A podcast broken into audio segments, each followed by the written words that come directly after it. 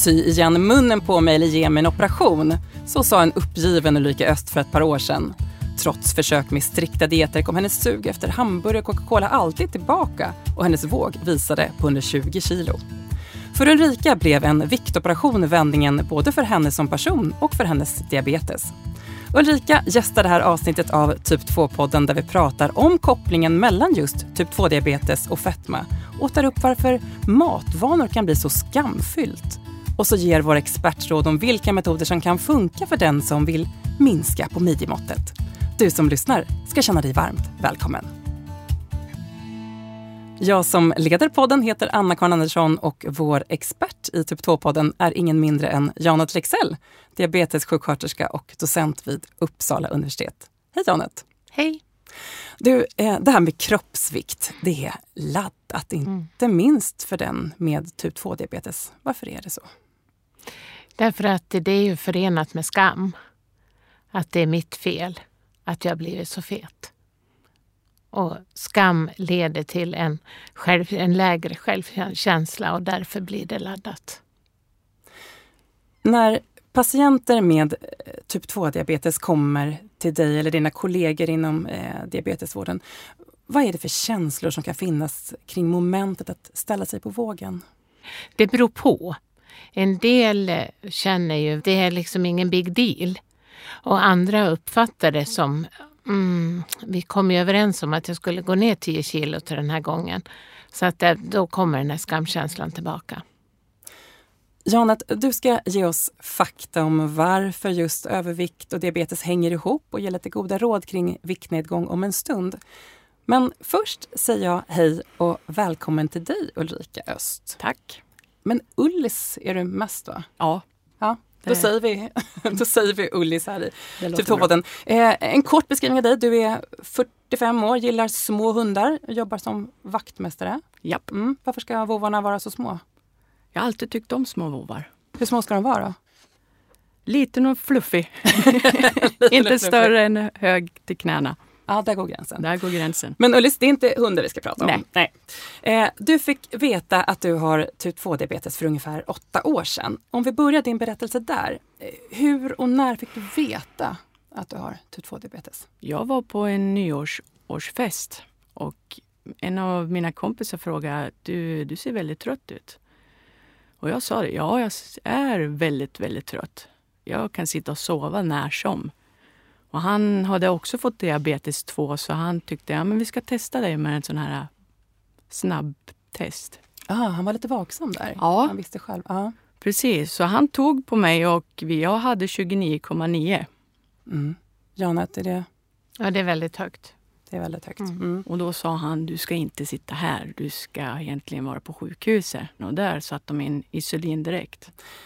Det här avsnittet av Typ 2-podden handlar om övervikt och fetma. Eh, och det är faktorer som ökar risken för diabetes. Idag kan man inte se att det har varit ett problem för dig, Ullis. Du väger nu runt 70 kilo och är 1,68 centimeter lång.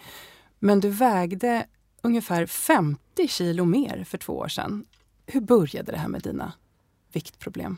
Jag åkte över till USA och bodde där i sju år. Och jag slutade med idrott, åkte väldigt mycket bil, för allt ska ju skjutsas. Sen var det väldigt mycket friterad mat, snabbmat och jag, drack, jag var beroende av Coca-Cola. Hur mycket Coca-Cola drack du? Alltså det var, det var nog en liter eller två liter per dag. Mm. För det var ju bara att gå till kylskåpet och hämta en, för det är så billigt där. Det som ett beroende nästan? Ja, det var väldigt beroende. Jag måste ha någonting hela tiden. Mm. Och som mest visade vågen på 120 kilo. Vad, vad, tyckte du om din kropp då? Man märker inte att man blir tjock. Men till slut säger ju kroppen ifrån. Att då fick jag ju diabetes. Då började jag ju tänka. Men självförtroende, det har jag aldrig haft och på slutet då ville jag inte ens gå ut med kompisarna mina. För då tyckte jag att jag var väldigt fet och ful. Så att det blev också att en ond den cirkel. dig att ja. göra saker? Mm. Ja, mm. väldigt mycket. Och ut och gå och sånt, nja. Jag orkade två kilometer, sen sa jag åt hundarna, nej nu går vi hem för nu orkar jag inget mer. Men alla vet ju det här med att man ska äta lagom stora portioner med mycket grönt och att man ska röra på sig. Och ändå är det så svårt att leva efter det. Hur har det varit för dig? Varför har det varit så svårt att hålla dig till de här rekommendationerna som alla pratar om, om kost och motion? Väldigt dålig disciplin. Och sen bor jag ensam, men varför ska jag laga mat när det går fort och hämta food, fast food? Och sen hem och nej, jag har lite bråttom till livet. Men du har gjort eh, seriösa försök att eh, gå ner i vikt, bland annat genom ett program du deltog i tillsammans med andra i grupp vid Karolinska sjukhuset i Huddinge, Stockholm, med strikta dieter och så. Hur, hur gick det?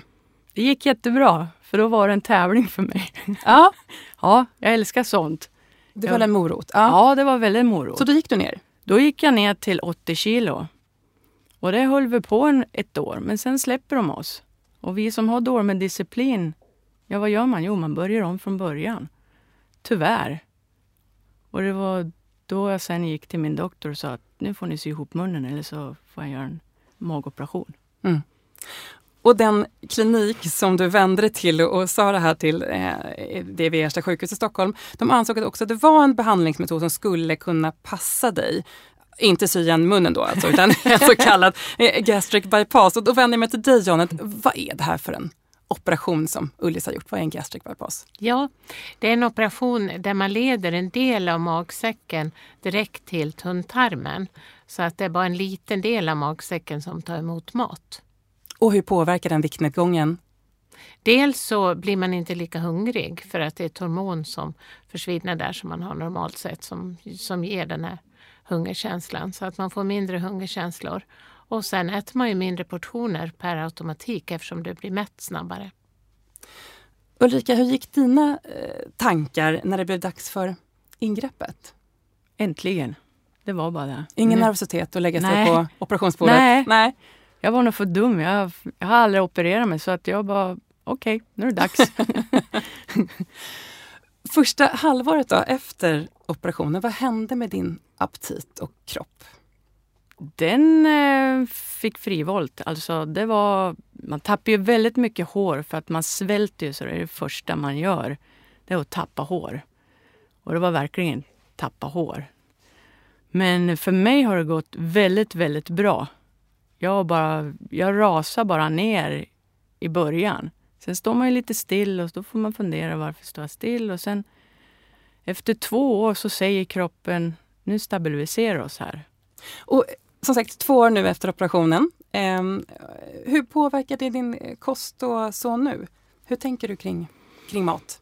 Eh, jag tänker på kosten och jag tycker det känns onödigt att åka till fast food och slänga bort mina pengar som jag inte orkar äta upp allt. Då tycker jag då kan jag spara pengarna till något annat.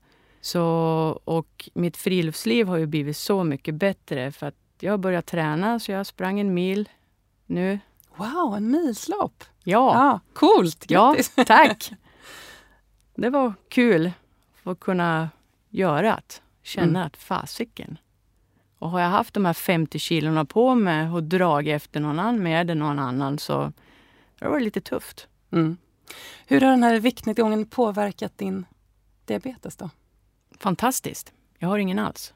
Jag har Mm. ingen insulinspruta, jag har inga Metformintabletter något mer. Men Janet, jag vänder mig till dig. Borta helt, det är inte diabetes ett kroniskt tillstånd? Kan man verkligen operera bort det? Ja, du har helt rätt. Diabetes är en livslång sjukdom. Även om eh, Ullis, eh, du ligger bra i värdena just nu så vill jag ändå skicka med dig att eh, håll lite koll på blodsockret. Ullis, vad har du gjort av dina gamla kläder då? De måste ju vara alldeles för stora nu. Oh ja, skänkt bort dem. Slängt dem. Men jag har sparat vissa saker för det är ganska kul att titta. Wow! Och jämföra sådär. Ja. Ja. Alltså det är en fallskärmar jag har hemma. ja. Så det är jättekul. Kunna gå på en vanlig affär till en vanlig storlek. Det gör susen. Tack för att du delar med dig av din berättelse här i Typ 2-podden Ullis. Sitt gärna kvar eh, så ska vi prata lite mer med dig alldeles strax. Men nu närmast ska vi få höra lite mer från vår expert Janet som ska förklara hur det här med kroppsvikt och typ 2-diabetes egentligen hänger ihop. Janet, övervikt och fetma det ökar risken för typ 2-diabetes. Varför då? Ja, det är ju för att eh, fettceller kräver ju mera eh, insulin. Och då måste betacellen, som det heter, öka på sin insulinproduktion. Och det räcker inte till utan då stiger blodsockret i alla fall. Men jag vill också understryka det att det är inte alla som är feta som får typ 2-diabetes. Och här forskas det mycket på vad det är som gör att vissa får typ 2-diabetes medan andra inte får det. Men fetman i sig är en riskfaktor. Och även överviktiga som redan utvecklat typ 2-diabetes får ofta rådet från vården att de bör försöka gå ner i vikt. Vad kan jag vinna på det om det ändå så att säga, redan är konstaterat att jag har sjukdomen? Att blodsockret eh, blir bättre. Mm. Att min diabetes blir bättre och mera lättskött. Och till och med som vi hörde Ullis här säga då, helt utan helt... medicinering. Precis. Mm. Var går gränserna här? Då? Hur, vad är så att säga farligt skadliga överviktskilon och vad kan betraktas som lite okej hull? Ja, alltså man säger ju BMI över 30. Ja, vad skulle jag säga? Om man är 1,70 lång så om man väger 90 kilo till exempel, då är man lite där i farozonen.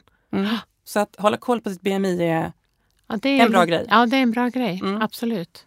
Eh, det ser lite olika ut, men vilken är din bild? Vad, vad är vanliga fel eller fällor när det gäller matvanor som kan orsaka övervikt?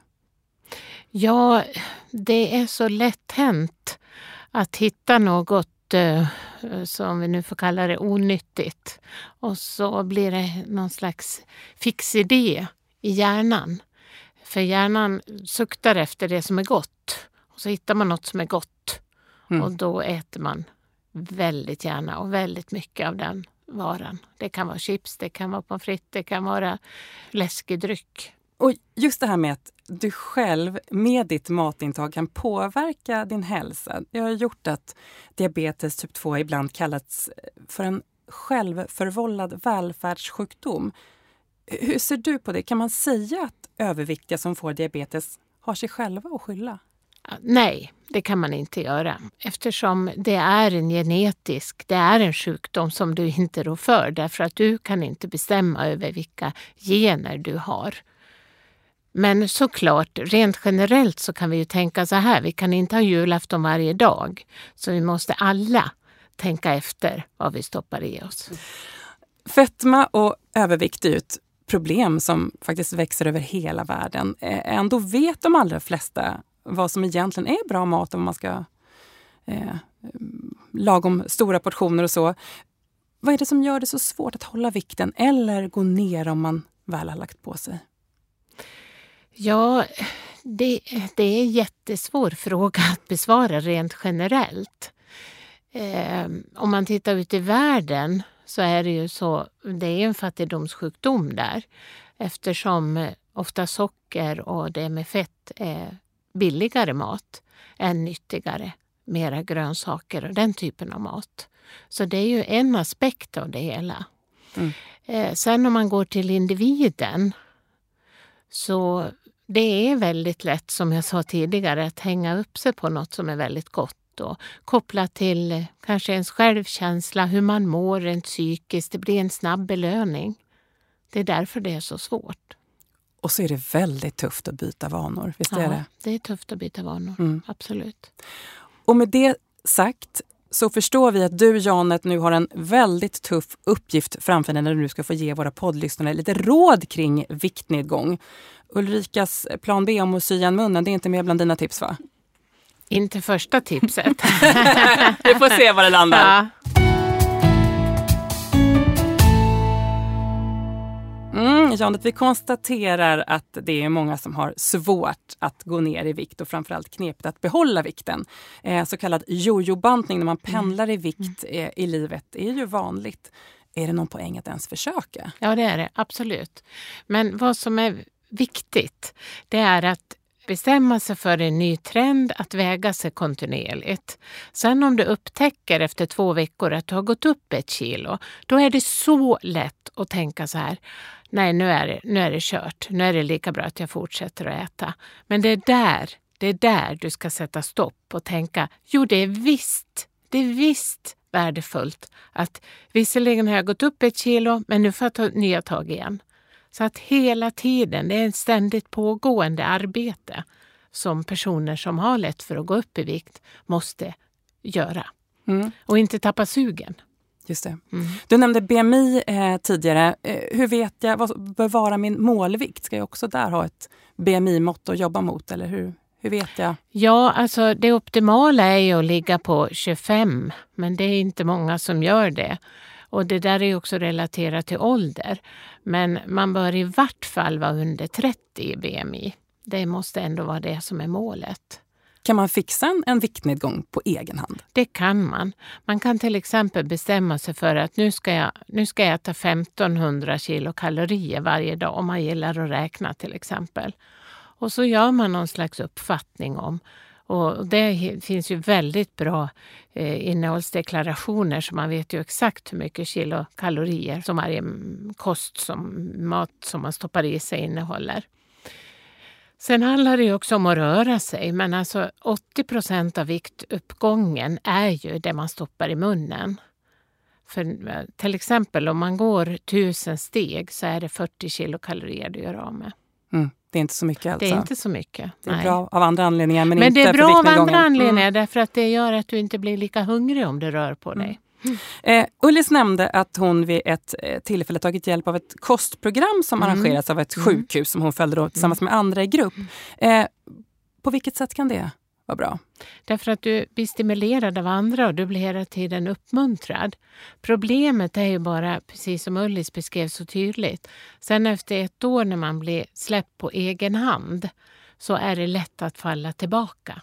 I de gamla vanorna? I de, de gamla andra. vanorna. Mm. Så det är en bra grej. Men man måste, också for, man måste också ge verktyg till personer fortsättningsvis hur man ska tänka. Och min, mitt lilla råd då att har du gått upp ett kilo så tappa inte sugen utan gå tillbaka till dina, den, den liksom, eh, strategin som du har bestämt dig för. Mm. Det, det skulle jag verkligen vilja skicka med alltså. För det är aldrig för sent. Det, det, finns ju jättemånga företag som säger sig vara bäst på att hjälpa till vid viktminskning. Mm.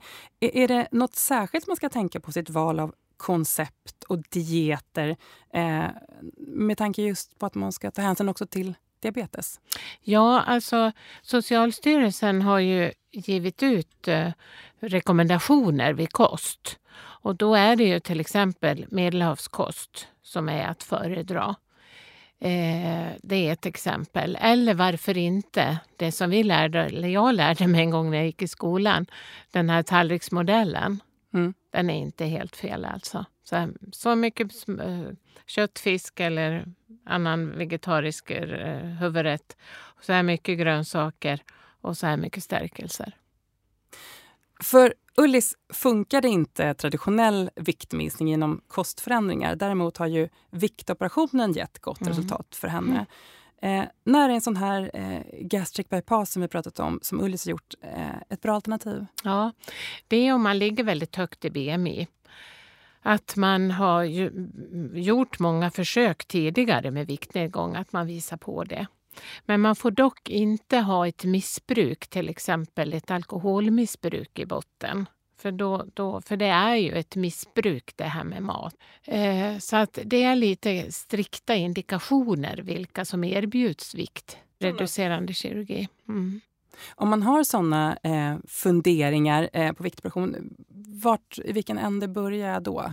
Ja, du måste ju först vända dig till primärvården. Vi har ju ett sånt system i Sverige. Och sen i sin tur så får du en remiss då till en kirurg som är van att, att göra den här typen av ingrepp. Och det brukar ta ett år ungefär. Om du inte har gott ställt förstås så kan du betala själv. Mm. Det kostar 85 000 ungefär. Mm. Eh, för Ullis lät det som en ganska enkel sak att eh, lägga sig på operationsbordet. Eh, så kanske inte för alla, Jan. Hur ska man resonera inför ett eventuellt kirurgiskt ingrepp? Ja, alltså själva ingreppet i sig, det tar ju ungefär en timme lite drygt och det är ju inget stort, du får ju inget stort sår utan man gör det med titthålskirurgi. Så att själva ingreppet i sig är ju inte så tänker jag i alla fall. Det är inte så stort och bekymmersamt. Däremot tiden efteråt kan ju vara traumatisk för många, alltså besvärligt för många. För man måste ju äta vitaminer och man kan få infektioner. Och vi hörde Ullis prata om att hon tappar hår. Och för det är ju en omställning för kroppen. Att man får inte samma eh, näringsintag som man har fått tidigare. Så det kan vara lite problematiskt och det måste man vara förberedd på. Jag vänder mig till dig eh, igen nu, Ullis, du som själv gått igenom en sån här eh, viktresa. Har du någon gång tänkt att du hellre velat gå ner i vikt på egen hand utan den här operationen? Ja, självklart. Man vill ju aldrig ligga under knivarna. Men eh, det här var mitt sista val. Så var det bara. Du har aldrig tänkt att du lika gärna kunnat leva med de där extra kilon, att det inte var, liksom, var värt kniven? Nej, där gick gränsen nu faktiskt när jag fick diabetes och nej men jag var för stor. Alltså jag, man får så dåligt självförtroende så nej men det varit en ond cirkel. Och när du har dåligt självförtroende då äter du mer, för då tröstar du det. Så man, har, man bara växte och växte och köpte nya kläder till större. Mm. Vad har du fått för reaktioner då från kompisar och kollegor och andra på oj, oj, oj. din viktnedgång? Det är fantastiska. De bara starkt jobbat, det är fantastiskt. Det är sjukt hur man ser... Alltså, jag tittade på en bild på Facebook häromdagen på mig själv. Jag måste bläddra tillbaks och se mig. Jag bara, va? Var det där jag? det är svårt jag... att känna igen dig själv. Ja. ja. Är det helt sjukt? Mm. För många är det känsligt att prata om sin vikt och, och, sin kost. Vad har gjort att du har en så avslappnad relation till dina viktproblem och, och bjuder på din berättelse så här? Jag tycker det är ganska viktigt för att för jag mår fantastiskt nu. Och har man chansen, gjort, säger jag, för att du mår så mycket bättre. Inom det och ute, ut på. För att mm. nej, ja, jag var tjock. Det är jag inte nu. Janet, vad tror du skulle kunna avdramatisera synen på vad vi äter och vad vågen visar? Ja, jag skulle ju önska att inte den där eh, idealet, eh, kroppsidealet hela tiden framställs i media och så vidare. Att det minskade lite grann och att man kanske pratade om andra värden här i livet än bara hur vår kropp ser ut. Det tror jag skulle vara en jättebidragande orsak. Så att man kom ifrån den här självanklagelsen. Ullis, du som eh, vågar dig på förändringar i livet, har du inte också funderat på plussa på hundstallet där hemma och låter dina små chihuahuor få sällskap av någon chef eller någon rejäl jycke? Eh, jag frågar de som tar hand om mina hundar på jobbet och de har sagt nej, två hundar räcker. annars, får vara små. annars har det varit en lite, lite större ovanför knäna kanske. Ja, och så matchar ni varandra nu också, ni är små båda två. Precis. Alla allihop. Ulrika stort tack för din medverkan. Tack. Typ 2-podden Att leva med diabetes är slut för den här gången. Och tack säger jag även till dig, Janet Lexell, diabetessjuksköterska och docent vid Uppsala universitet. Själv heter jag Anna-Karin Andersson och Typ 2-podden Att leva med diabetes är en produktion från det forskande läkemedelsföretaget Böringer Ingelheim. Hej svej och på återhörande!